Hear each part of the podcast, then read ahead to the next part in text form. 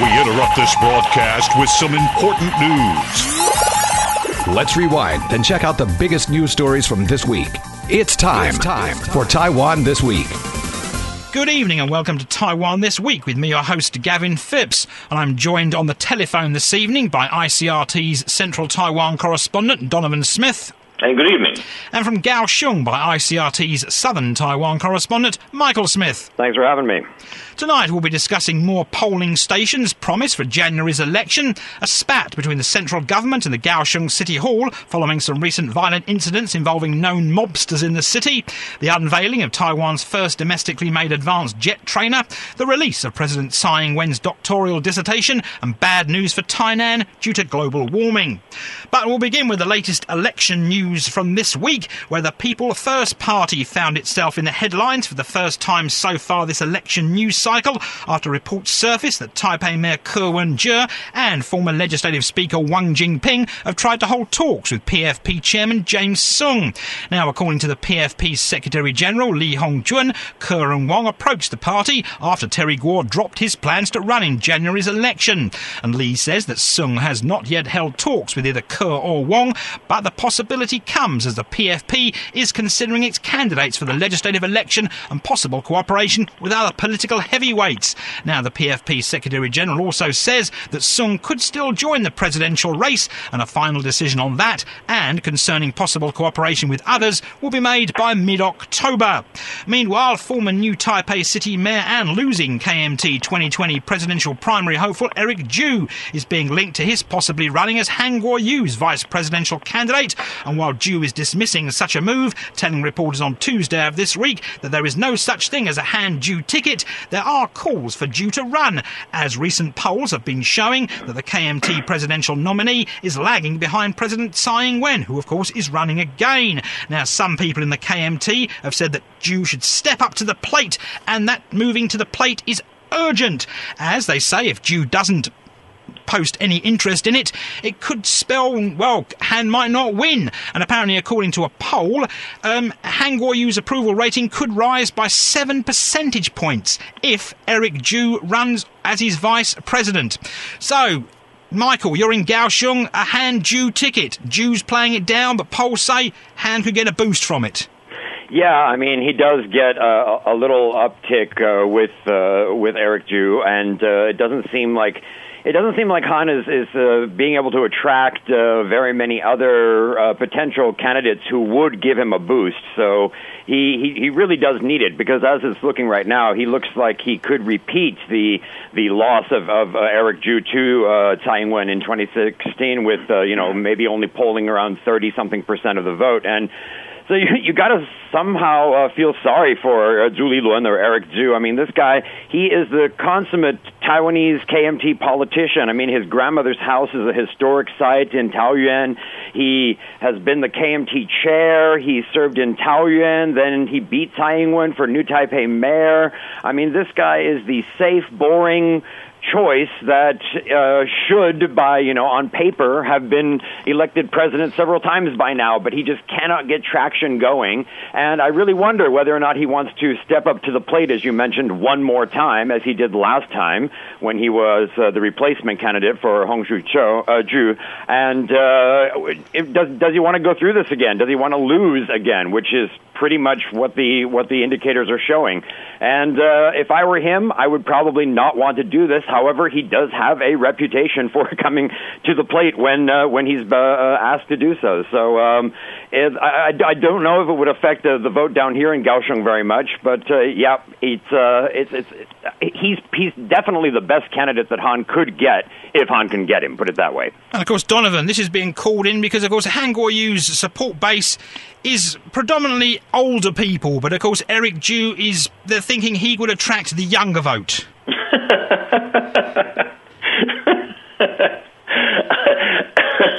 yeah, that that is pretty funny. Um, the uh, I, I don't exactly see. I, the thing is, one of the problems that the KMT has, they have very few people in the party who attract people under 40 period. Um, and Eric Chu is, is, is no exception there. Um, now I mean he obviously he's, he is the grand, kind of uh, he I think he gives uh, Han a little bit of a boost because he's viewed as a grown up in the room. But for Eric Chu there's not really much of an upside here. Um, and he's been moderate of all the major KMT figures. He's been, and this this was really very interesting, is the amount of distance that that major KMT figures are putting between themselves and Han Kuo-yu. Eric Chu seems to be signaling as much as possible. Look, I'm a loyal party guy, so I, you know, I'm on board for Han Kuo-yu because he's the nominee. But he he doesn't come across as really enthusiastic about him by any means. Um, yeah, and so it's running from one extreme to the other, where you've got uh, Hou the uh, Eric Chu's successor, won't touch uh, Han with a 10-foot pole. And he's the new Taipei city mayor. He's the mayor of the biggest city in the country and probably the most popular KMT uh, political figure right now and doesn't want anything to do with Han, um, is avoiding him like the plague.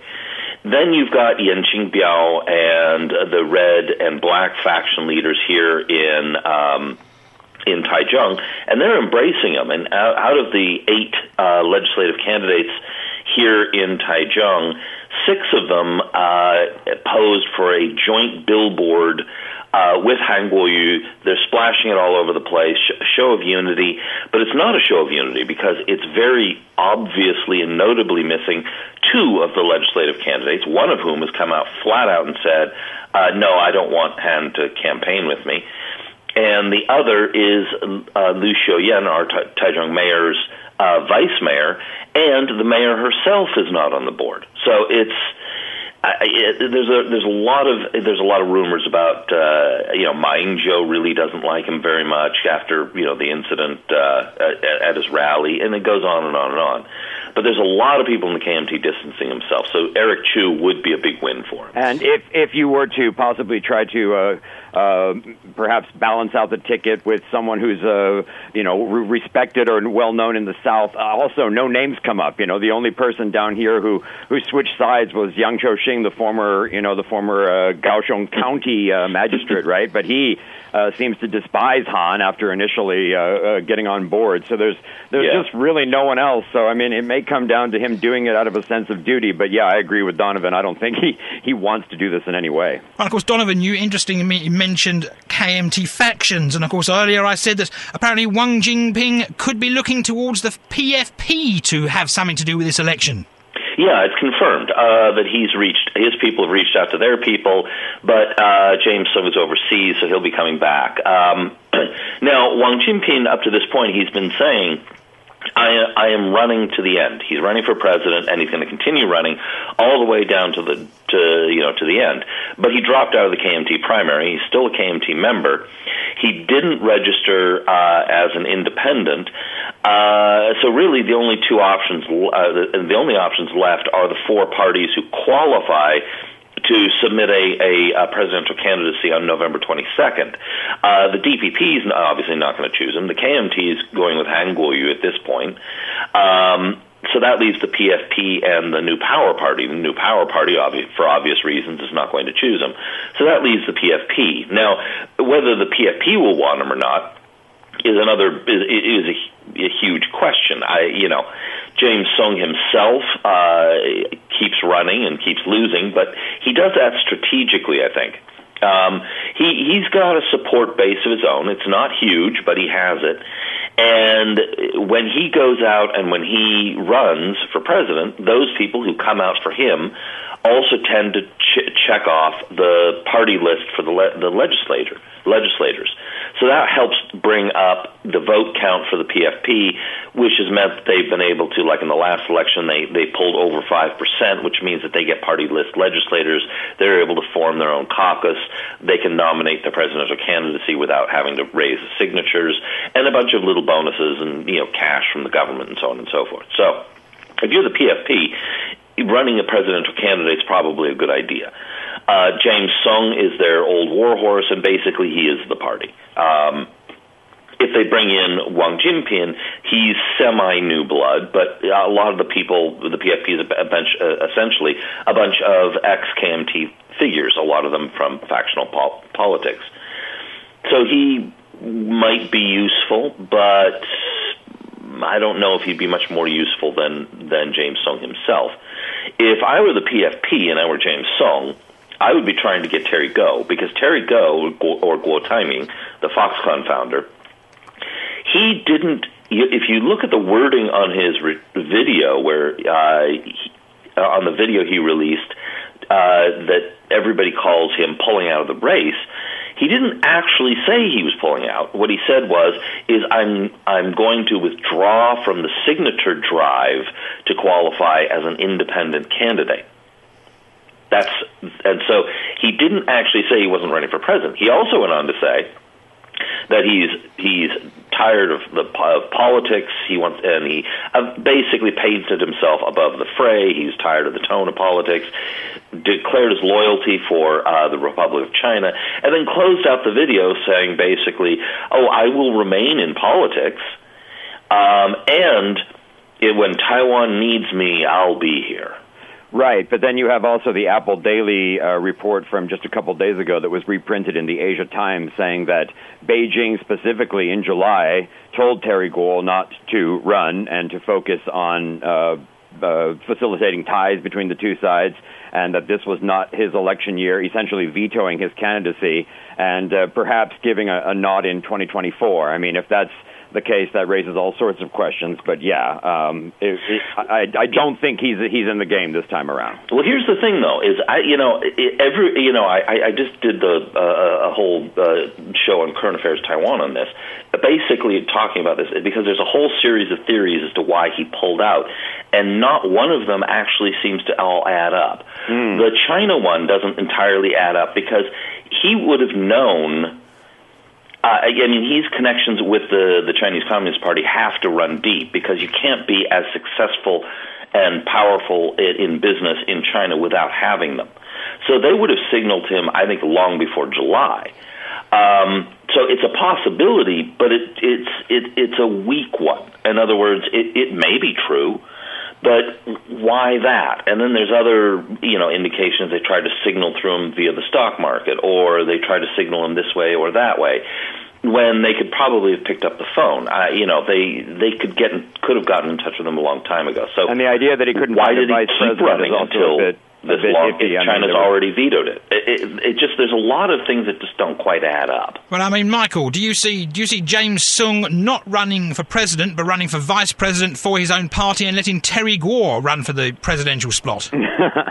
um, every uh, election since like uh, at least uh, 2008 that I was covering for ICRT, uh, the station sent me to the James Soong uh, headquarters, and it was less than an inspiring uh, thing to cover. But my gut would tell me that if anybody's going to be at the top of that ticket, it's got to be James Soong, unless he's uh, somehow lost his edge, because that guy will run for anything and everything, and I, I just can't see him playing second fiddle uh, in this particular case, especially when uh, he doesn't have a, a, a very clear chance of winning. I mean, the the only time he's he's uh, been willing to play second fiddle is when he thought he had a, a much better chance. So I, I, don't see it now. But apparently, in, in the last election, James Soong and the PFP garnered like 1.5 million votes. Stick Terry Gou on the ticket, and would do you think may, maybe he could get edge towards 25% of the vote, or is that a bit of a big of an estimate, Donovan?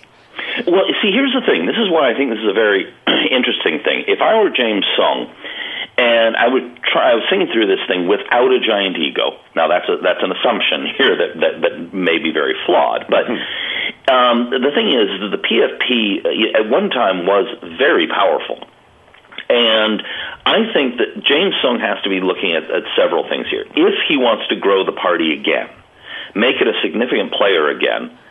Um, he needs to bring in new blood, and it, the party can't just be the James Soong party. So if he wants to look at a legacy, if he's the guy who founded and carried through the party to you know longer term success, that's a, a decent legacy. He founded it, the party, and the, it went on to great glory afterward. He needs to bring in new blood. Now, he's not going to bring in, he himself is not going to bring in anyone new. Terry Gou, however, brought in, uh, he was polling reasonably well uh, and taking away voters from both Tsai and Han. So he could bring in a lot more people. He was polling in the, you know, mid 20s uh, on uh, on his own, which is way better than James Soong was doing. So if you bring in Terry Gou, you bring in fresh blood in terms of voters. Uh, you bring in larger numbers across the board. Um, Terry Gou is already preparing some uh, legislative candidates. Uh, he could pos- possibly bring in uh, Ke or Ke Wenze, the Taipei mayor, uh, and Wang Jinping together and form a whole new bloc. Now, negotiating all these various egos is, of course, a huge stumbling block. I don't think Wang Jinping or Ke like each other very much. Um, you know, so there's there's a lot of obstacles to that happening. But if he could pull that off uh, and fold in maybe the TPP um, or work with the TPP, uh, which is Wenze's party, they could j- actually build some kind of new bloc. But that's a lot of negotiating and a lot of egos oh, fighting over a lot of, you know, a relatively small number of positions. But on its own, James isn't going to improve the, anything. The philosophies seem to be uh, at, at loggerheads as well because you've got the TPP with uh, uh, Ko P or Mayor Ke saying that he wants to stay completely away from the topics of unification or uh, independence, but it's it's it's something that you kind of have to take a side on if you get elected into any sort of high office in Taiwan. It's it's it's the main uh, point of contention that we have here. I mean, there's not a lot of other issues that are the the main big uh, you know dinosaur in the room sort of thing. So I don't know how his middle of the road thing would go with the uh, uh, People First Party, which is definitely more of a conciliatory uh, party towards Beijing. And then if Terry Gou were in there as well, that would be a, a whole other thing. So yeah, mixing these into one cake is uh, is a is a tall order. But I mean, here's the thing: is that you know, Ke already came out and said he was supporting Terry Gou, who's clearly pro-unification, for president. He's already said that repeatedly, and stepped aside so that Terry Gou could run. Now Terry Gou blindsided him, but um, you know that. So he he is pretty apparently pretty easily can swallow that. Right, and we should move on from politics because that was a lot of politics to swallow there. and we'll move on to a spate of violent incidents involving organised crime gangs in Kaohsiung and the central government's decision to send Interior Ministry officials as well as members of the Criminal Investigation Bureau down south to investigate the case, which has led to claims that the DPP government is seeking to discredit Mayor Han Kuo-yu and his chances of running, of course, in next year's election. Now, Interior Minister Xu Guoyong this week explained that the decision by the central government to look into the reports of an increase in the number of violent incidents in Kaohsiung was solely aimed at getting a better understanding of the situation. And Xu told reporters this week that public safety and concerns that the near riots could have a negative effect on Kaohsiung's tourism industry were the only reasons for the visits, and he said that the central and local governments should work together to tackle the violence. So, Michael, that organised crime. Basically, lots of people taken to the streets. I believe 70 people were arrested and 10 of them remain in custody. Right. So the city government, Kaohsiung city government, has come out with statistics to show that this year the crime rate in general in Kaohsiung has fallen by a couple of percentage points over, uh, you know, previous periods. And and th- these statistics may in fact be correct, but of course perception is more important than numbers in many cases, and this is one of those cases. So we're talking about stuff like a pet store in downtown Kaohsiung, and this is all caught on video and shown, you know, repeatedly on every news channel possible. One night, a group of thugs comes with baseball bats and tries to smash the windows, but the windows are apparently reinforced glass, so their bats just sort of bounced off of it, which was rather comical. And then the next night, or the and a couple nights later, they show up with guns this time and fire a few shots. And uh, it turns out that it uh, appears that this is a, a dispute between two live streamers or YouTubers or whatever they're calling these people these days. But both of these dudes have some sort of connection to organized crime. One of them is just a straight up gangster who uh, uh, evidently fancies himself a an actor because he's been in various TV shows and other things. He's uh, trying to do very like a talk show, and so he gets on on his uh, live stream thing and he makes some comment about being slighted by this person, and they, then his thugs go out and then other thugs go out. So this sort of stuff, when you're talking about a shooting at a pet store in downtown Kaohsiung, that is really something that will affect people's opinion of safety in the city, whether or not, you know, the overall murder rate or whatever else has dropped slightly or wh- how, however it is. So I have to agree with the central government that these incidents, uh, including the one you mentioned with 70 people, I think there were fireworks thrown in at a, at a, uh, near a night market and this sort of stuff, this stuff will affect uh, perception and possibly tourism. However, you can't discount the uh, possibility or the likelihood that the central government uh, is looking for any way that they can to possibly highlight the uh, lack of governance that uh, the mayor of, of Kaohsiung could be displaying. I mean, this is politics, and, and, and you would do something like that if you could, most likely. So, uh, one theory that has been put out there, and I don't know if this is a talking point or if it has any validity necessarily, but um, Han right now is doing a lot of visits. He he he. The, yesterday or the day before, he was down by the the the waterway once again, looking at sites for possibly putting his love Ferris wheel. Uh, then he was uh, at another meeting arguing with a DPP official over whether or not he ever said that there should be gas exploration in the Taiping uh, Islands, and so he he moves around a lot. Then he also visits temples constantly, which is you know something you do when you're running for president. He's up in Taichung, he's up in Taipei, and there has to be police that accompany him on all of this. So is it possible? Some people are asking that the police department is busy busy running around taking care of the mayor and, and uh, offering security, and so it's sort of left a void for these things to occur. So the one gangster guy who fancies himself an actor, he has been arrested. I think he was arrested in New Taipei City. And then just the other day, the other person who's in a beef with him was arrested here in Kaohsiung.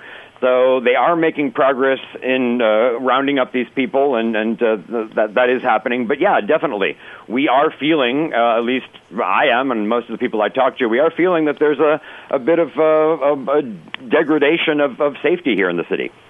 Uh, yeah, I mean that that that pretty much all sums it up. Um, you know, in Taichung here, there was a little bit of a similar sort of talk, but it's died down. Um, uh, the incidents were different than that, obviously, um, but uh, yeah, I, that, I think uh, I, I, think Michael's pretty much uh, summed that all up. Right. On those numbers you were talking about, Michael, apparently the Kaohsiung Police Department says that the number of criminal cases in the city has declined by 2.09% from the same period of last year.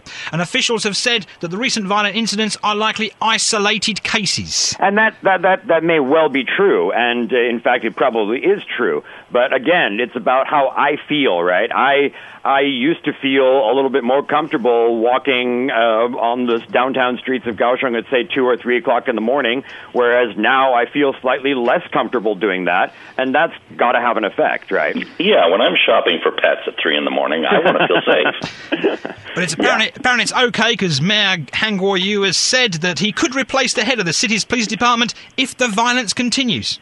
So right. I guess you're all safe now. Yeah, yeah that's not going to fly uh, so far, and uh, we'll have to see what the what the tourist numbers are. are but uh, yeah, uh, we'll, we'll see what effect that has. We have to take a short break now, but we'll be right back after these rather important commercials.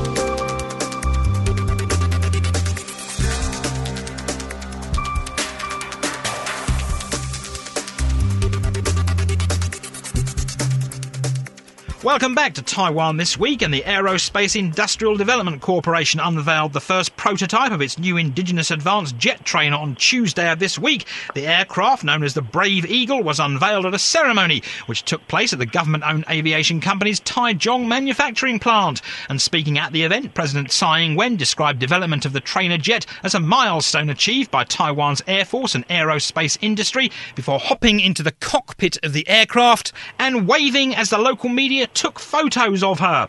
Now, the advanced jet trainer is based on the indigenous defence fighter, which was also manufactured by AIDC. And when in operation, the new trainer jet will replace the Air Force's AT3 and F5 aircraft. Now, AIDC has a contract to build 66 of the trainers for delivery to the Air Force by 2026.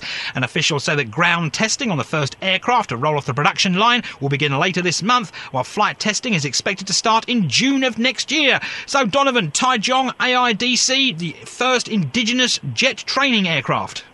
Yeah, well, I, I, I'm not a military analyst, so I can't really special, you know, uh, talk much on that. Um, but obviously, it's it's the, the the trainers that they have are are they're using now are quite old. I mean, F5s and AT3s are not exactly recent aircraft. Um, how good these new aircraft uh, are or will be, I think that that that remains a fairly open question. Um, you know, for for here in Taichung, the you know the the part that that potentially is exciting is they're talking up the idea that this uh, could be worth billions of U.S. dollars in export sales, um, selling these around the world. Um, how big of a market there is for this, I have I really don't know uh, for training aircraft. Um, and apparently, they can be used uh, in war, although they didn't really, uh, you know, they can arm them with missiles and bombs. Though exactly how useful they would actually be is an open question. Yeah, I was just going to echo the same thing uh, Donovan mentioned about the export of them because that seems to be the most uh, potentially lucrative or uh, yeah uh, thing that could come out of this. Um, and you know, it's a it's a big milestone for for Taiwan in general. If you look back over the history of these uh, indigenous fighter jets, you know, all the way back to Jiang Jingguo and uh, the time when Reagan was in office, saying the six assurances to Taiwan, getting uh, transforma- uh, tra- uh, transferring technology and all of this. So it's been a very very long run for the uh, the IDF or various airplanes that, that, that Taiwan has has manufactured, and this one seems to be, um, you know, of global standards. And uh, Gavin, you would know better than I think both of us, but uh, I don't know how well it stands up to China's what is it, J J six or some of the ones that they have over there. But uh, it seems to be a, a major breakthrough. So you know, Gongxi. And mercifully, they didn't uh, give it a silly acronym. Hey, of course, the name was voted on by the public. Of course, it was yes. called, it was called Brave Eagle after the Air Force opened up the naming of the aircraft to an online poll. So the name there, Michael, Brave Eagle, good name, bad name for an aircraft. Um, I'm just going to echo what Donovan said. The, uh, uh, the the main thing is that it didn't does not have the same designation as the former planes, which uh, had a very close to rude word as its designation, and that was just ridiculously uh, hilarious. So uh, Brave Eagle, in my view, works just fine. Donovan, would you have voted for Brave Eagle? Uh, probably not, but again, uh, as Michael said, it's a whole lot better than the previous alternatives. and I'm glad the public did not go with something like Eagle McEagle Face. yeah, yeah. Eagle McEagle face. Yeah, that would have been a bit silly, really, wouldn't it? Yeah, completely. And of course, the photograph of Tsai in the cockpit. Now, of course, many years ago, when Lee Teng-hui jumped in the cockpit of a recently completed IDF aircraft, there was a photo of him doing much the same thing. So, we compare the photos. Which one is best? Lee Teng-hui IDF cockpit or Tsai Ing-wen Brave Eagle cockpit? Hmm, hard call. yeah. I think, she, I think she looked pretty good, actually, for the most part. I think uh, the the overall impression that you were left with after seeing the plane, the shiny new plane, and the the rollout and everything, the overall feeling was a positive one, and I think it probably gave her, you know, a little tiny bump in, in whatever polls there were. Yeah, they had very nice dramatic lighting and all that kind of thing going on. It, it was a you know nice a nice show. Yeah. Right, moving away from defence issues and moving on to things of an educational background, and President Tsai Ing-wen on Monday of this week released the original version of a doctoral dissertation from the London School of Economics. Now, the move came amid ongoing claims by some that her degree is a fake. Now, Presidential Office spokesman Alex Huang explained that Tsai authorised the National Central Library to put her doctoral dissertation up for public review in order to bring an end to those claims. Now, and a member of Tsai's legal team also said that her academic degree has been verified by the National Chengchi University, the Ministry of Education, and the Central Election Commission. Now, the president's academic credentials have been under scrutiny since former television political talk show host Peng Wen-cheng claimed in a Facebook post in June that Tsai's doctoral dissertation didn't in fact exist. And since then, two other academics have also claimed that Tsai has been faking her dissertation for 35 years. And the KMT earlier this month even said that it was planning to form a review committee to assess the authenticity of Tsai's doctoral diploma. So, Michael, she released her diploma and it all didn't seem to go away as quickly as possible. Right. Uh, this is uh, really um, quite uh, egregious and ridiculous. I mean, back in 2016, when she won the election, the London uh, School of Economics congratulated her, called her uh, a doctoral, uh, you know, she called her Dr. Tsai and said that she was a alumni of the school and confirmed that that. And then recently, they've come out and confirmed it again. It's been verified by, as you just listed, several other sources. So it's the the the facts seem to be there. But what's what's what's scary about this is that the poll numbers earlier this week said that somewhere around like it was somewhere in the 30s of of uh, percentage of Taiwanese voters considered this thing to be a, a very important or very troubling issue. And you know, once you get ahead of the narrative and you're there and you're making these claims, you know, whether or not it's fake news or not, if you get it out there first and put seeds of doubt into people's minds, there are many people who don't do the research and who just don't uh, don't listen to facts these days, and uh, that's that's the concerning thing for me.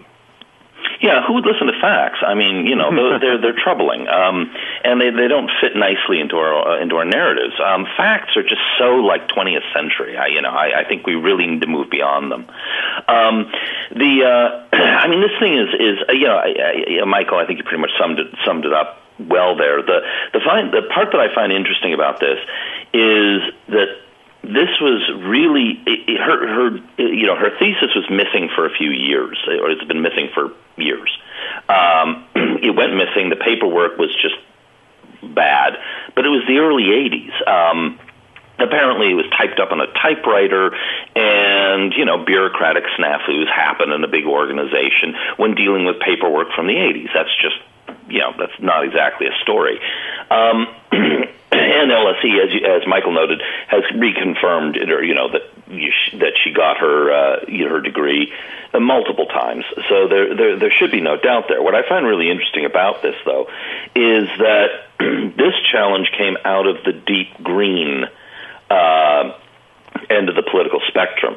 So these are people who are nominally on her side, but aren't. Um, and these are the people who are backing Annette Lu and the Formosa Alliance and so the so that's where it started. But the deep blues are starting to pick up on it. Though apparently, Hau Lung-bin uh, in some leaked minute meetings, which I saw a report on, he was cautioning against the KMT f- pursuing this whole line. Uh, he thought it was kind of silly, uh, and that's the former Taipei mayor um, and current vice chair of the party. But you're seeing again deep deep blues picking up on it and deep greens. So essentially, it's kind of the the, the rather extreme ends now of the political spectrum are trying to find anything they can.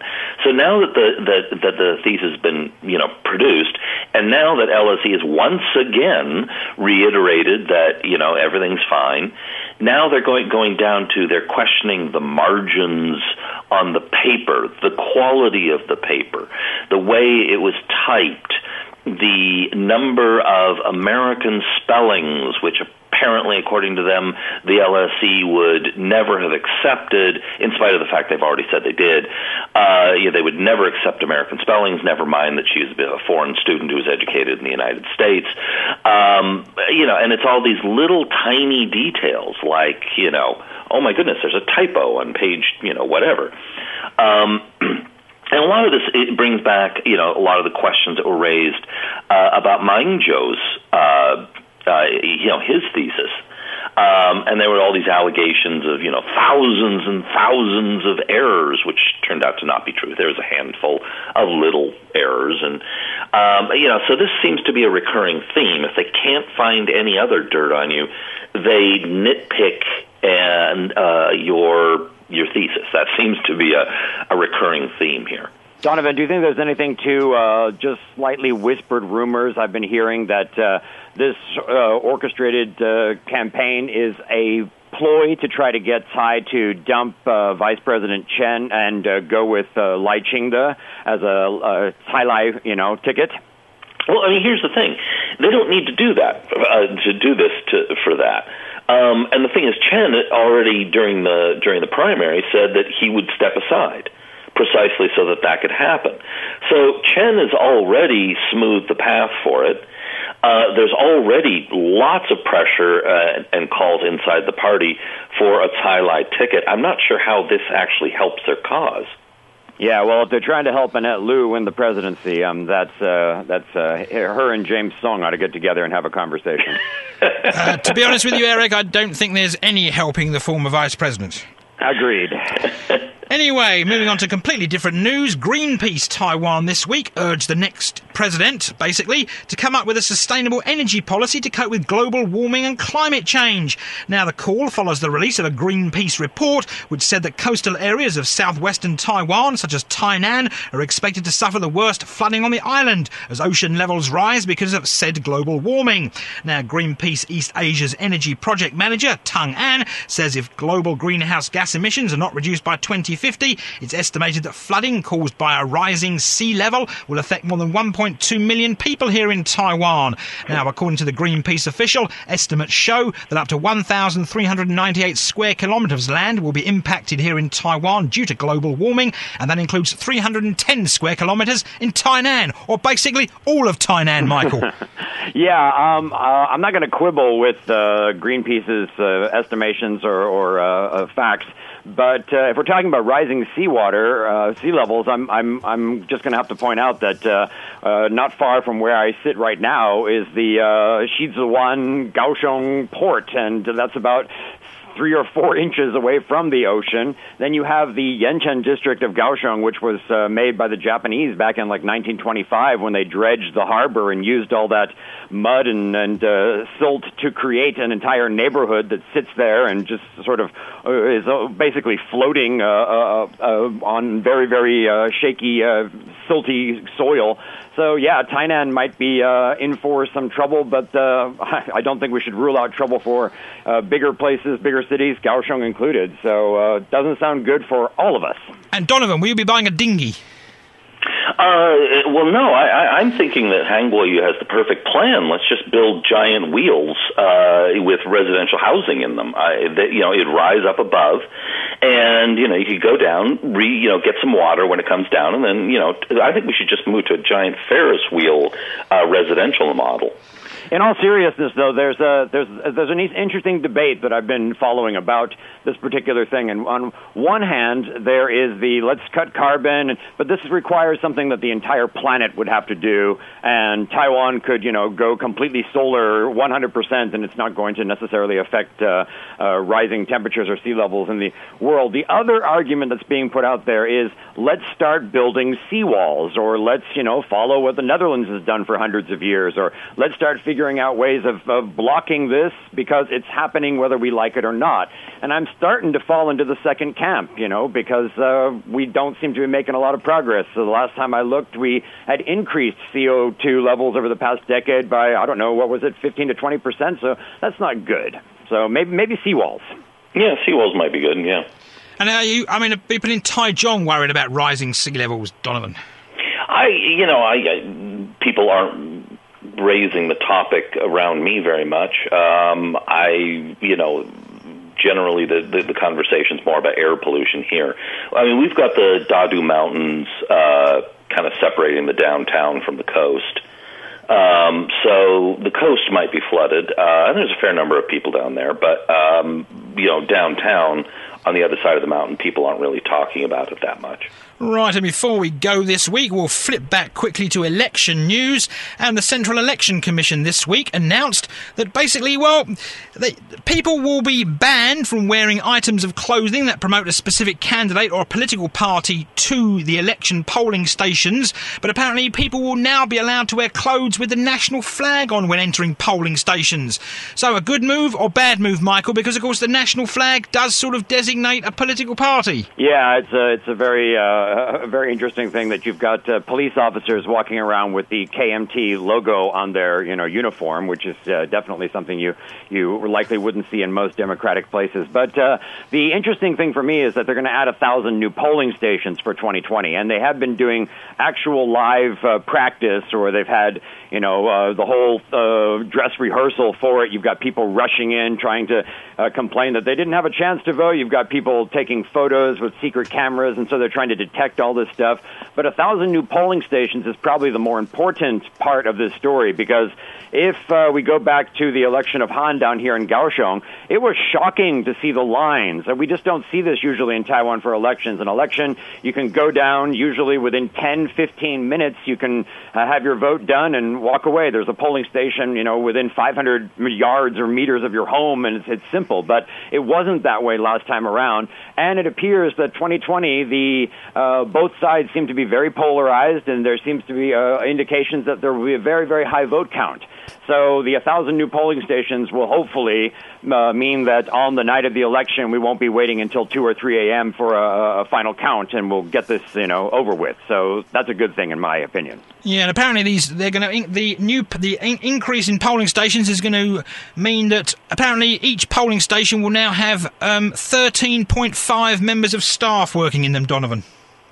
Uh, yeah, um, you know, I, I, it's it's I, where they're going to find the point five. I think it's it's hard to qualify as a point five of a person, but yeah, that that's an improvement. Um, the yeah, I mean, I, I agree with Michael. The uh, the increased numbers is important, and I think that the DPP learned their lesson. It's it's entirely possible that they lost, uh, you know, at least you know a percentage point or two in the last election, just simply because they they did screw up the poll, the you know the polling so badly, and it reflected very badly on them. I mean, they knew the referendums were coming, um, and they really kind of dropped the ball organizationally. So it looked it looked very bad for them as a party. Um, so getting it right, uh, getting it smooth, you know, this time is I think it's important because it does reflect on the administration. So, and this time around, unlike last time, this is last time was kind of a referendum on the current administration.